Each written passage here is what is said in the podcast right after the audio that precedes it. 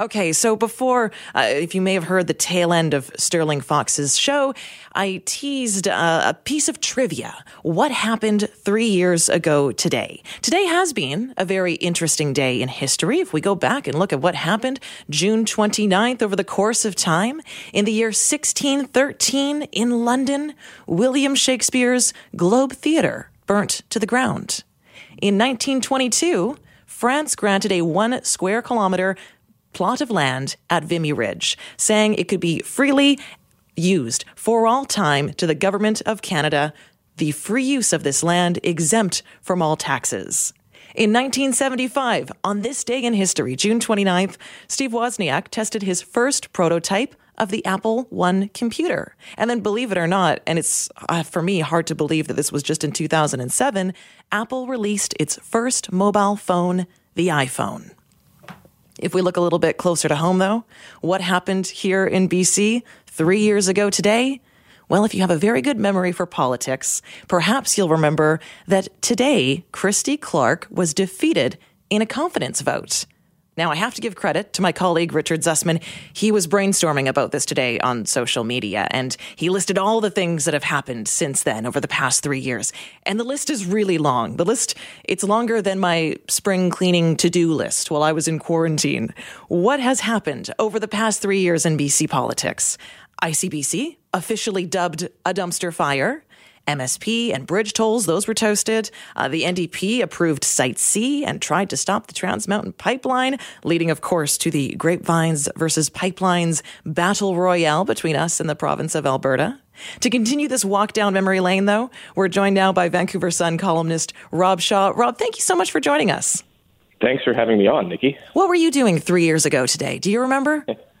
I was um, sitting in the legislature feeling the walls shake because I distinctly remember when the confidence vote happened that brought the Liberals down. The stained glass and the walls were kind of like rattling because there was so much applause in the chamber. And then, I mean, it was a really surreal day because we knew it was coming. We knew that the vote was not in the Liberals' favor. But I remember after the confidence vote happened, Christy Clark was the last one out of the chamber. There was liberal MLAs and staffers lining the walls to her office, so she walked this gauntlet of people it was carried live on NW and live on Global.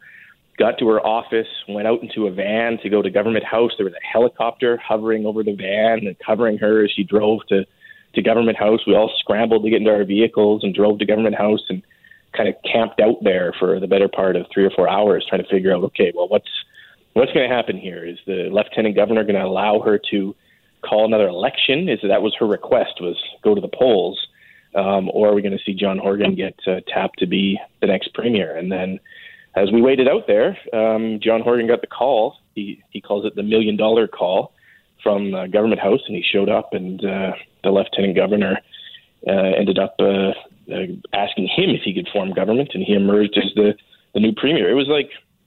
I mean, it was a pretty bizarre day. It was a, it was an extraordinary day. It was the first time that that sequence of events that that a party that didn't win right. an election. And let's be clear, like the NDP did not win the last election. The, the, it, the Liberals won the most amount of seats. But because of this lightning in a bottle scenario where the Liberals were one seat short of a majority, so they had 43 seats, one seat short of a majority, uh, and the NDP had 41, and the Greens had three. So the Greens and the NDP, when they partnered up, had 44 seats, and the Liberals had 43. And to, to remember how close it was Remember, the key riding was Courtenay Comox. Right, of course. The NDP yeah. won they, they, on election night. It looked like they won by nine votes. So it was like someone's extended family, had they gone to the polls uh, that day, may have changed the balance of the election.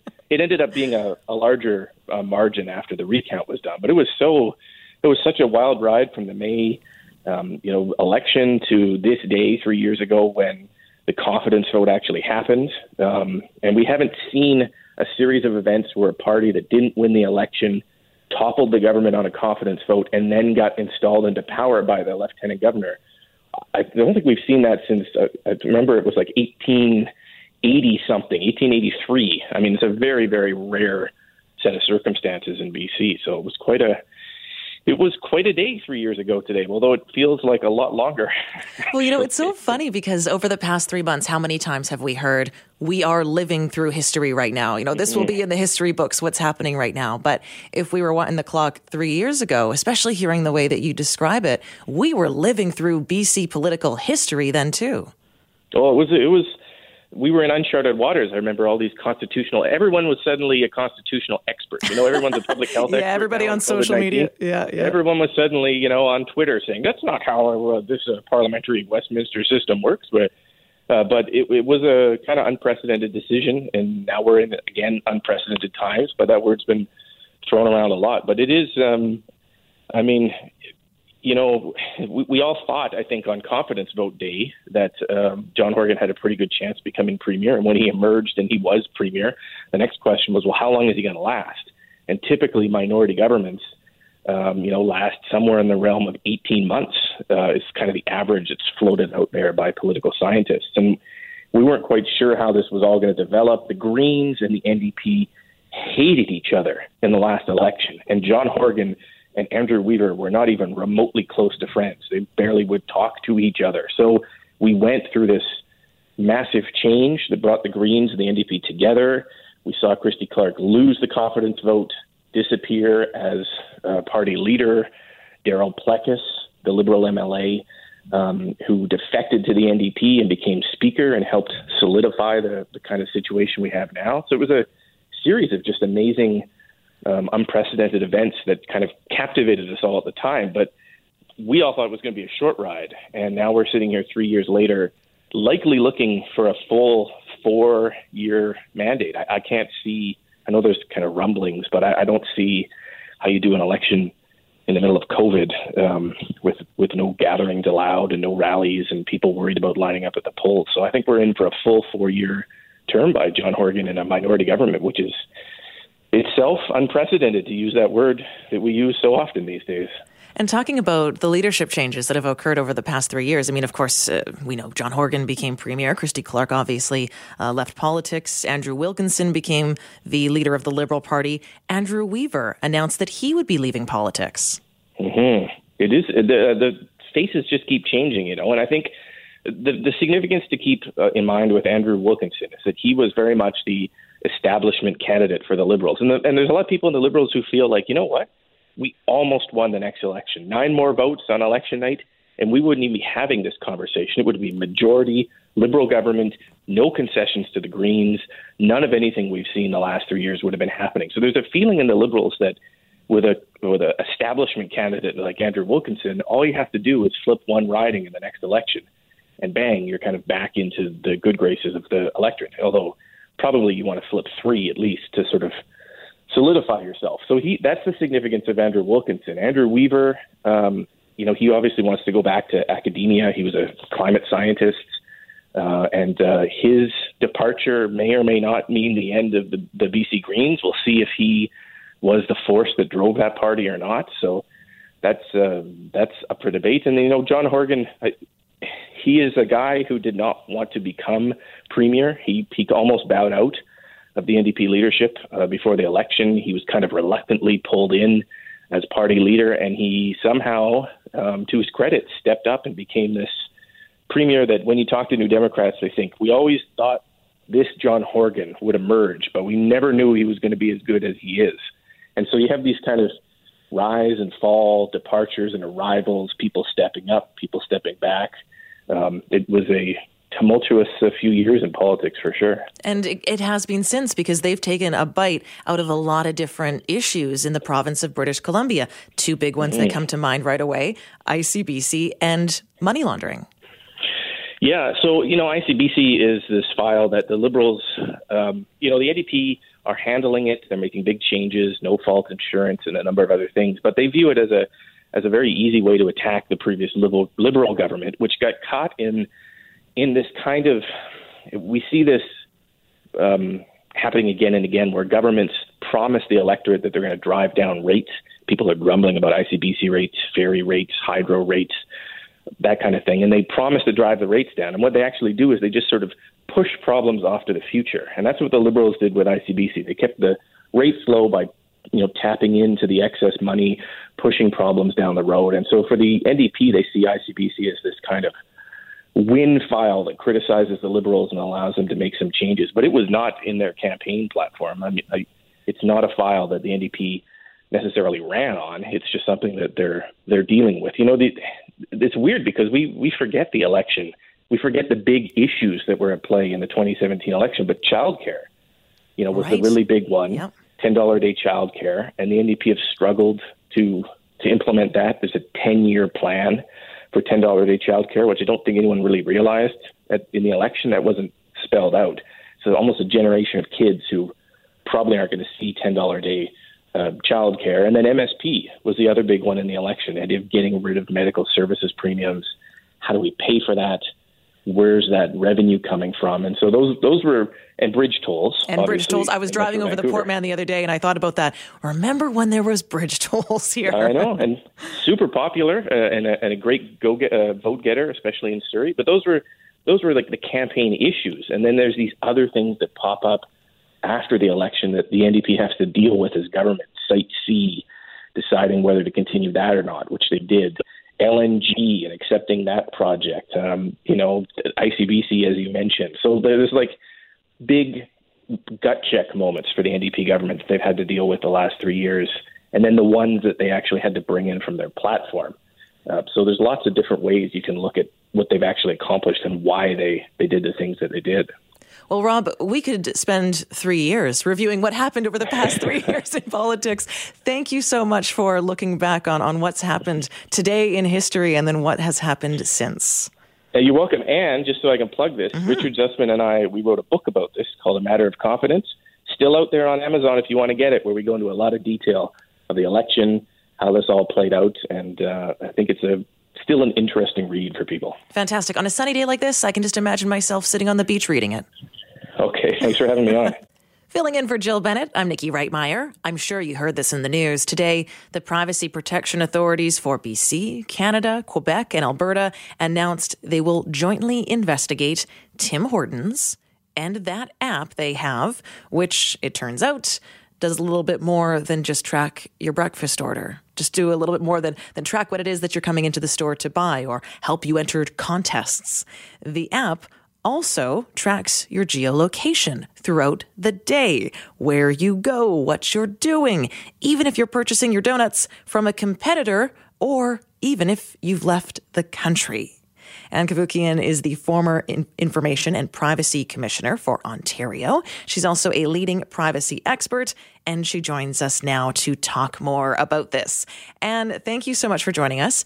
I suppose that in this day and age, nothing should surprise us anymore when it comes to perceived or real violations of our privacy especially as it relates to technology. But I have to say, when I first read this story a few weeks ago, even I was taken aback to learn how Tim Hortons was tracking user movement and data through its app. It was so appalling that Tim Horton would think that it was somehow acceptable to use your geolocation data, to collect your geolocation data when it was unrelated to placing your order every morning. They have an app. You can say, you know, I want my bagel and black coffee. Every morning I'll pick it up at 8.30. Great. But you would think that's what they're using it for. As it turns out, they're collecting your geolocation data throughout the day, well into the evening, at other times, seeing who you're connecting with. It's appalling. It seems so nefarious, didn't it? Because uh, on the one hand, you think that you're going in there and using this app to, like you said, order your bagel and keep track of your orders. Whereas they were actually seeing if you were even going into a competitor's store to get your morning coffee there instead. Absolutely. In addition to that, they were retaining this information well into the evening uh, hours that you would never think Tim Hortons is collecting your data and seeing where you went from point A to point B at what times of the day. I mean, this is unthinkable that they would be doing this. Is it though? Like in this day and age, can we be shocked anymore that these companies are tracking us like they are when we give them a little bit of access to our information? damn right we should be shocked. And we should be shocked and complain bitterly, just like so many people have been when they heard that Tim Hortons was doing this. You don't just go along with it. Just because the tech allows them to do it doesn't mean they should be doing it. They should be valuing their customers, not just using the tech for whatever purposes it allows. And there was no transparency associated with this, nor was the consent of the individuals obtained prior. It, it's a lose lose. Right. So even in the fine print, it didn't say, hey, and we're going to track you at all hours of the day and watch your movements everywhere you go. It didn't. But even, I'm going to say even if it did, and it didn't, even if it did, why would that be permissible? Why wouldn't they have to shout it from the rooftops that they're doing this and then obtain your positive informed consent?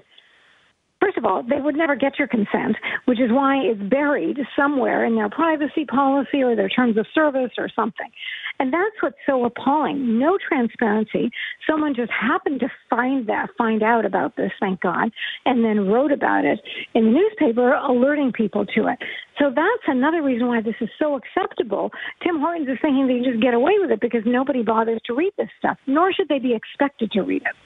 Yeah, and I think that that's a really interesting point because I know in a statement the privacy commissioner's office said that it's going to look at whether Tim Hortons, and this is a quote, is obtaining meaningful consent from app users to collect and use their geolocation data for purposes which could include the amassing and use of detailed user profiles and whether that collection and use of that data is appropriate in the circumstances. So, in other words, I suppose, you know, even if it's written in that tiny little fine print, I mean, you can't say that that is that's rational or, or justified or that you would expect uh, people no, to even read all of that. Uh, uh, of course not. I mean, shall we bet on it? How many people actually read that? Nobody has the time or the inclination to read these things, but it doesn't mean that people don't care about privacy. People care deeply about privacy. All of the public opinion polls in the last two years have reported the highest level of concern for privacy. 90% very concerned about their privacy, 92% concerned about the lack of control over their personal information. So you can bet people want to use an app for the particular purpose it identifies, not for you know five other things that may be appearing in the fine print. Well, that seems to be the strange thing about the day and age that we live in is more and more we're starting to learn that these companies don't really give a damn about what we want to order for breakfast in the morning and our convenience in being able to order that. They're all about trying to get our data. That's right. That's absolutely true. Until the story is leaked. And then they're all apologetic and we didn't realize you didn't know about it. I mean, please. Let's get a little forthright about some of these things and just be open with your customers. We want to use this information for this purpose. Here's how it can benefit you if there is some benefit to the individual.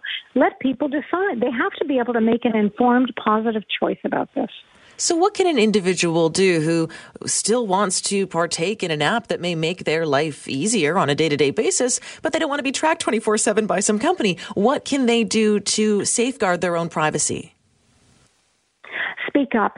Do what I do. Before, so if someone wants to use this app, before using the app, uh, send an email to the administrator and say, I want to use this app, but I don't want my information used for any purpose other than completing um, this app, you know, getting me my coffee and bagel when I want, etc. And if you send a notice, something to that effect, that you're providing this information to the app for it only to be used for the purpose of, of the app, then at least it alerts the people on the other side, oh, this person cares about privacy. Often when I've done this, both online and offline, um, like offline, they'll call the manager over because the clerk won't know anything, and he'll say, "Oh, you care about privacy? Oh, okay, we can upgrade your protection. We can do this. We can do that." So I'm hoping it'll be the same online at the Tim Hortons thing that you alert people you care about this and you don't want any information used for any other purpose other than completing the uh, intention of the app. So just speaking out, I'm not saying it's 100%, but it alerts the other people that you're concerned about their pri- your privacy and they'll offer you the best protection they have. And moving forward, the Office of the Privacy Commissioner of Canada looking into this Tim Hortons case, if they find proof that Tim Hortons had been up to no good, then what, what could happen here? What are the repercussions of this? Well, unfortunately, the federal commissioner doesn't have um, order making power or uh, penal, you know, the ability to penalize uh, companies. But what the real punishment will be is the federal commissioner will issue a big press release and saying Tim Hortons has been violating your privacy by collecting this information uh, without your knowledge or consent, something like that. So it can have a very negative in, uh, impact in terms of any competitive advantage you hope to gain. It'll be the exact opposite. So the negative media will drive people away from potentially Tim Hortons to somewhere else. That's the, the real impact um, of the uh, commissioner's finding. Yeah, and you truly hope that it does have that result in the end because I know we went through something very similar with Facebook when we found out how and why they were collecting our uh, data. And did yes. it drive enough people away to tank that platform? No, it absolutely did not.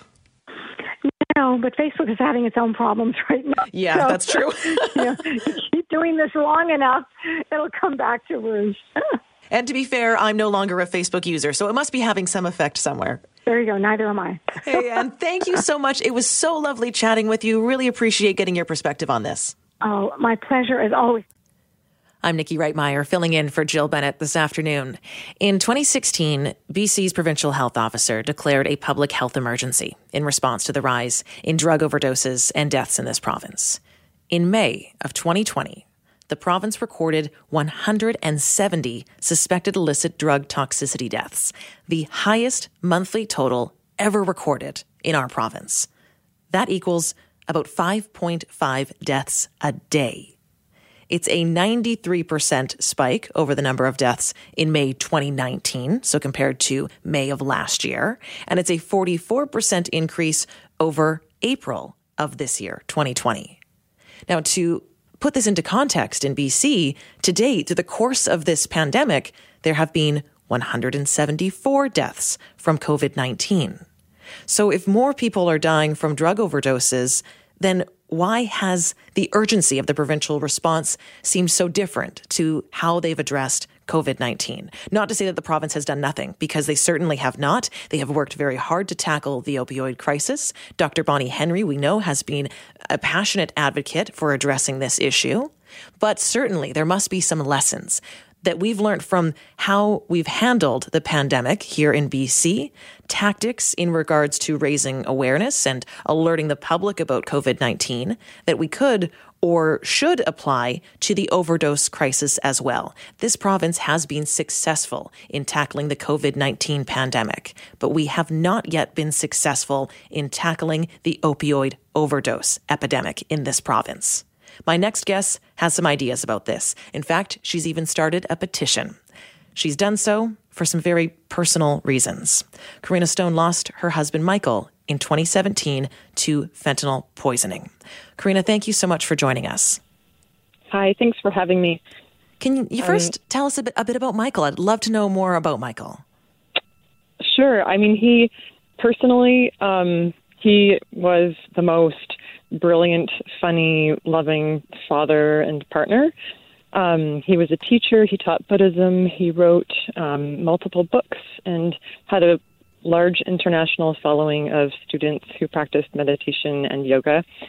And um, he is grieved. He's grieved all over the world. And I think that made my loss um, different to a lot of these kinds of losses because it was very public, um, which is part of why I started this petition to um, call on call on folks who have the platform to treat these deaths with the emotional intelligence that they handle COVID deaths, um, because of the impact on stigma that that could have for these folks who are using drugs and for the families who are grieving and living with addictions. Your petition is approaching 5,000 signatures, so you're not alone in feeling this way. And when I heard of it, I thought, geez, that is a great idea. You know, every day in the mm-hmm. news, when we hear about the number of people who have been infected with COVID 19 or the number of people who have died from the virus very tragically, it really shakes you. It shakes you to your core. Yet, so many of the drug overdose deaths seem to go undetected or I suppose we don't tend to think of them as much because they're not brought up daily. We do hear the numbers, we hear them announced, but there seems to be perhaps a lack of humanity when you hear all of these statistics lumped together instead of hearing about those individuals one by one. Sure, and that's also, I mean, the history of criminalizing drugs is a history that's racist and a history that's based on stigma. And um, we all know we're in a cultural moment of ripping the band aid off of a lot of racist policies and stigmatizing policies, and the way that we frame drug users is another one of those. Um, so I feel also that we are really in the at this moment, momentous precipice to change to change uh, policy around this issue and to change um, public perception. And and I think that the public perception public perception part is important to me because I I know I know what the demands are of um, these organizations, Mom Stop the Harm, which I'm a member of, um, these very evidence based demands to um, have safe supply for drug users, keep them alive so people can recover, and to decriminalize possession, individual possession of personal use illicit drugs, so that people are out of the criminal justice system and and moved into the healthcare system. Um, we need these measures to to gather force. They need to happen, and they need public demand. And there isn't enough public demand because it's such a marginal issue. And so this petition is my attempt to rally in some support. We need we need people to see and to really feel, and I think that's the most important thing is we need people to feel the emotional aspect of losing someone to this crisis. And we're witnessing we're witnessing right now how effective that is. The the updates on the on the COVID losses are so incredibly emotionally intelligent and impactful, mm-hmm. and the skill there is is is being used to garner like social awareness to follow through with these social distancing measures and all of these things. And we find out about these pockets of of COVID and and and even though these are numbers, we're, we're we're told, we're reassured by Dr. Bonnie Henry and her team that they are not just numbers. These folks are not just numbers. They are individuals, and there are families that are grieving, and and this is very different than the experience of a family grieving uh, an opioid, an apparent opioid-related death. Like this is this is very very different, and and we can we can do better, and and this province is doing amazing in how in how COVID is being covered. Um, speaking with the coroner's office, they reassured me, and I really believe they are. They're doing so much. They're working beyond their capacity, and they are in BC the only jurisdiction releasing illicit drug toxicity, toxicity data as quickly as they are. And um, I see that, I hear that, and it's a big ask to release numbers more frequently.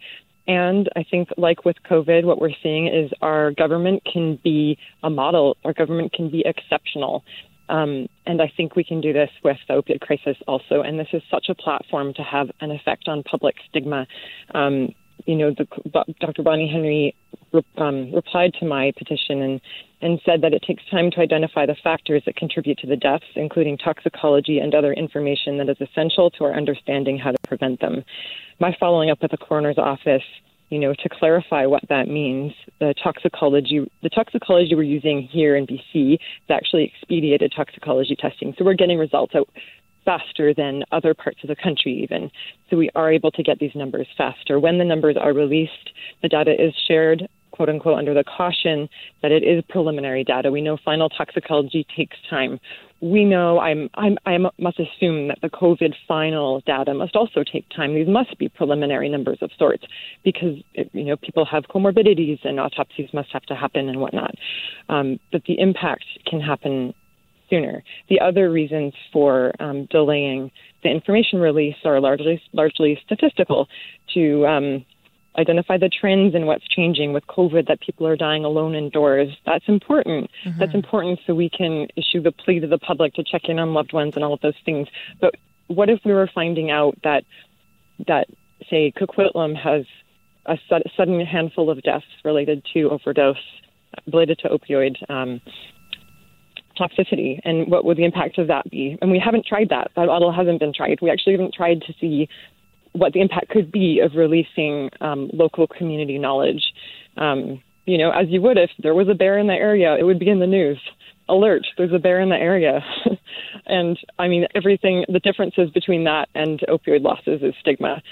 And so my, my, my plea is just to let let's um, let's set aside the the need to have analyzed all of the data um, before it's presented, and let's just present it as we know it's coming. And yes, it will be a tax on the coroner's service.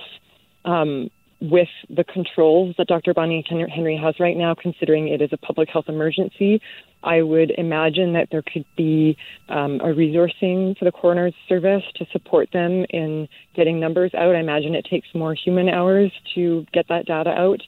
Um, and uh, yeah, I imagine I imagine that that's possible. I imagine we have the human power to do that. From what you're saying, I really get the impression that you do sincerely believe that the province wants to make a difference on this file, that you sincerely believe that Dr. Bonnie Henry, your heart is in fixing this opioid epidemic. But do you have faith that that change will ever fully come? Do I have faith that that change will come and that that will manifest in in something that will change the public discourse? Mm-hmm. Um, I think I wouldn't be doing this and making this effort if I didn't have hope towards that. Um, we are we're in this cultural moment where things are shifting. We're seeing power structures change. Um, we're seeing the the history of white supremacy get named and work towards healing. And this is all potential. And this was my husband's most passionate place in life was the potential for changing narratives that are causing harm. And um, so I feel a legacy with him, and I feel a hopefulness that that his death can be also a platform for encouraging this kind of a change to happen. And yeah, sure, I have I have hope, but I also I'm I think also this plea is like sign this petition, demand this from from our healthcare government and and help because it's also really tiring and hard to do this as a widow, as someone who's grieving with children. Um, we need we need like this rolling ball of public care, and it needs to grow and grow and grow, and um, it needs to it needs to come out of the hands of folks like those in the organization Moms Stop the Harm who are all grieving and this is all really intense all the time to to work with this stuff and triggering and we need we need more people to step in and to acknowledge that people that use drugs are not are not less worthy of their lives than people who don't. Karina Stone, thank you so much for the conversation. I really appreciate it. Thank you. Thanks for having me. Thank you. Karina has a petition on change.org that you can check out. It's called Release Overdose, De- Overdose Death Numbers as they become available if you'd like to sign that petition. Okay, coming up next, what changes need to be made to how police respond to wellness checks as we continue our conversation on what needs to change in this society. Our next guest has some ideas. We'll speak to him coming up in just a few minutes from now. I'm Nikki Reitmeyer filling in for Jill Bennett. You're listening to 980 CKNW. Well, I've got a few Lyfts and Ubers and taxis in these more recent weeks since the province has started opening up again. And the conversation that I have with all the drivers, it's usually pretty similar. I mean, once you get past the, hey, how are you? And how was your day going? The conversation always seems to evolve into, how has business meet? Uh, how has business been? Has it been busy for you? Are you finding yourself tr- taking lots of trips and driving lots of people around, or has it been quite slow? And for many, they've said, yeah, it's picking up, but it has been a struggle. Now, I had a driver, I'm thinking back to Friday night, who said that for the taxi industry, he's felt a double blow. First, the introduction of ride hailing, then the pandemic. Now, the province has announced it will be reducing annual licensing fees for taxi and limousine operators. This is, as the province says, to support the industry during the COVID 19 pandemic. Will it make a difference? Gurdeep Singh Sahota is the general manager of Sunshine Cabs in North Vancouver. Thank you so much for joining us. Hello, Nikki. How are you? I'm doing well, thank you. How have you been? Okay, let's have that conversation. How have you been doing? How has business been? Well, businesses, uh, uh, our industry is facing an existential crisis. Uh, the driver who told you about the the one-two punch uh, mm-hmm. is uh, conveying a very popular feeling and mood in the industry, which is still reeling from the introduction of ride-hailing, and then obviously uh, as part of the general business community, has been devastated by COVID 19. And uh, so we're in dire straits right now. So, when you hear about a measure like this that's being introduced by the government, when they say that they will have taxi and limousine operators pay a bit less in order to keep their vehicles on the road, do you see this as a great relief or does it make that much of a difference overall in your financial picture? Well, you know, uh, our licenses uh, are renewed on a yearly basis, and uh, the regular fee is $100 per license. So, for example, you know, Sunshine Cabs has 74 licenses, so we would pay $7,400.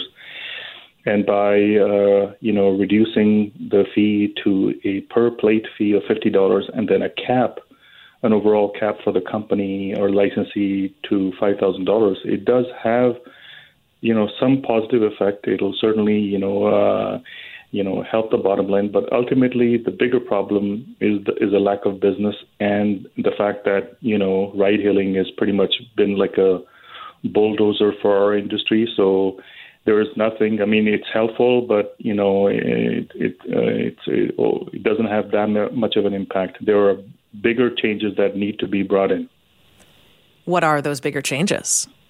Well, the biggest, uh, you know, two of them are very large. One is uh, the fact that, uh, you know, when this government, through their the Passenger Transportation Board, brought in rules and regulations for the operation of ride hailing in British Columbia, they gave these huge zones to ride hailing companies. So the area that where we live and operate in here in Metro Vancouver comes in what is called Zone 1, and Zone 1 stretches all the way from Whistler uh, through Metro Vancouver, the Fraser Valley, all the way out to Hope.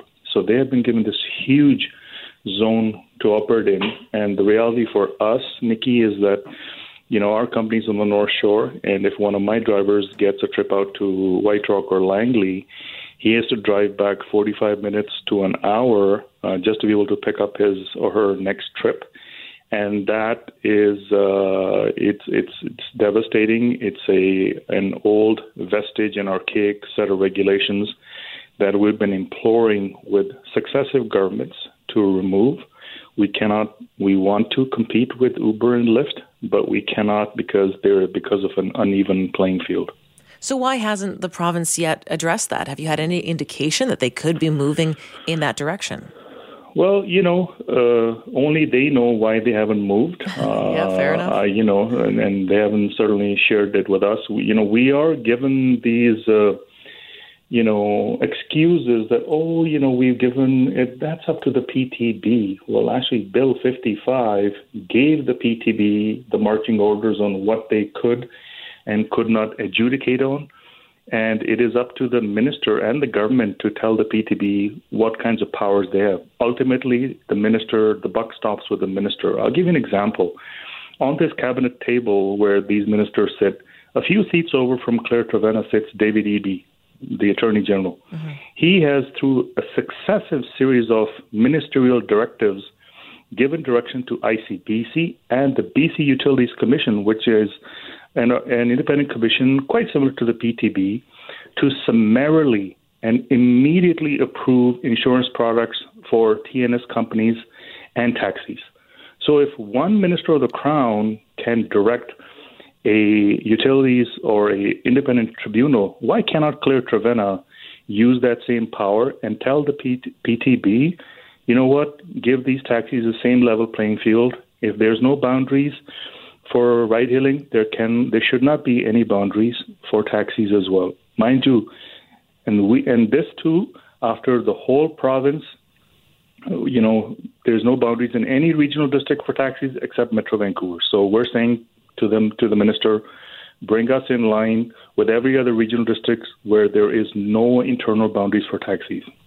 So when you hear an announcement like today that the province is now saying there'll be a reduction in annual licensing fees for taxi and limousine operators, that's them just throwing you a small bone when meanwhile the whole roast beef is still on the table. It's like a lollipop, Nikki. You know, yeah. we don't want a lollipop when you want something more something more substantive. Well, hey, thank you so much for joining me today. I really appreciate it, Gurdeep. Thank you for your time. Appreciate and it. Best Thanks wishes so as well with your business. Thank you, my dear. Take care.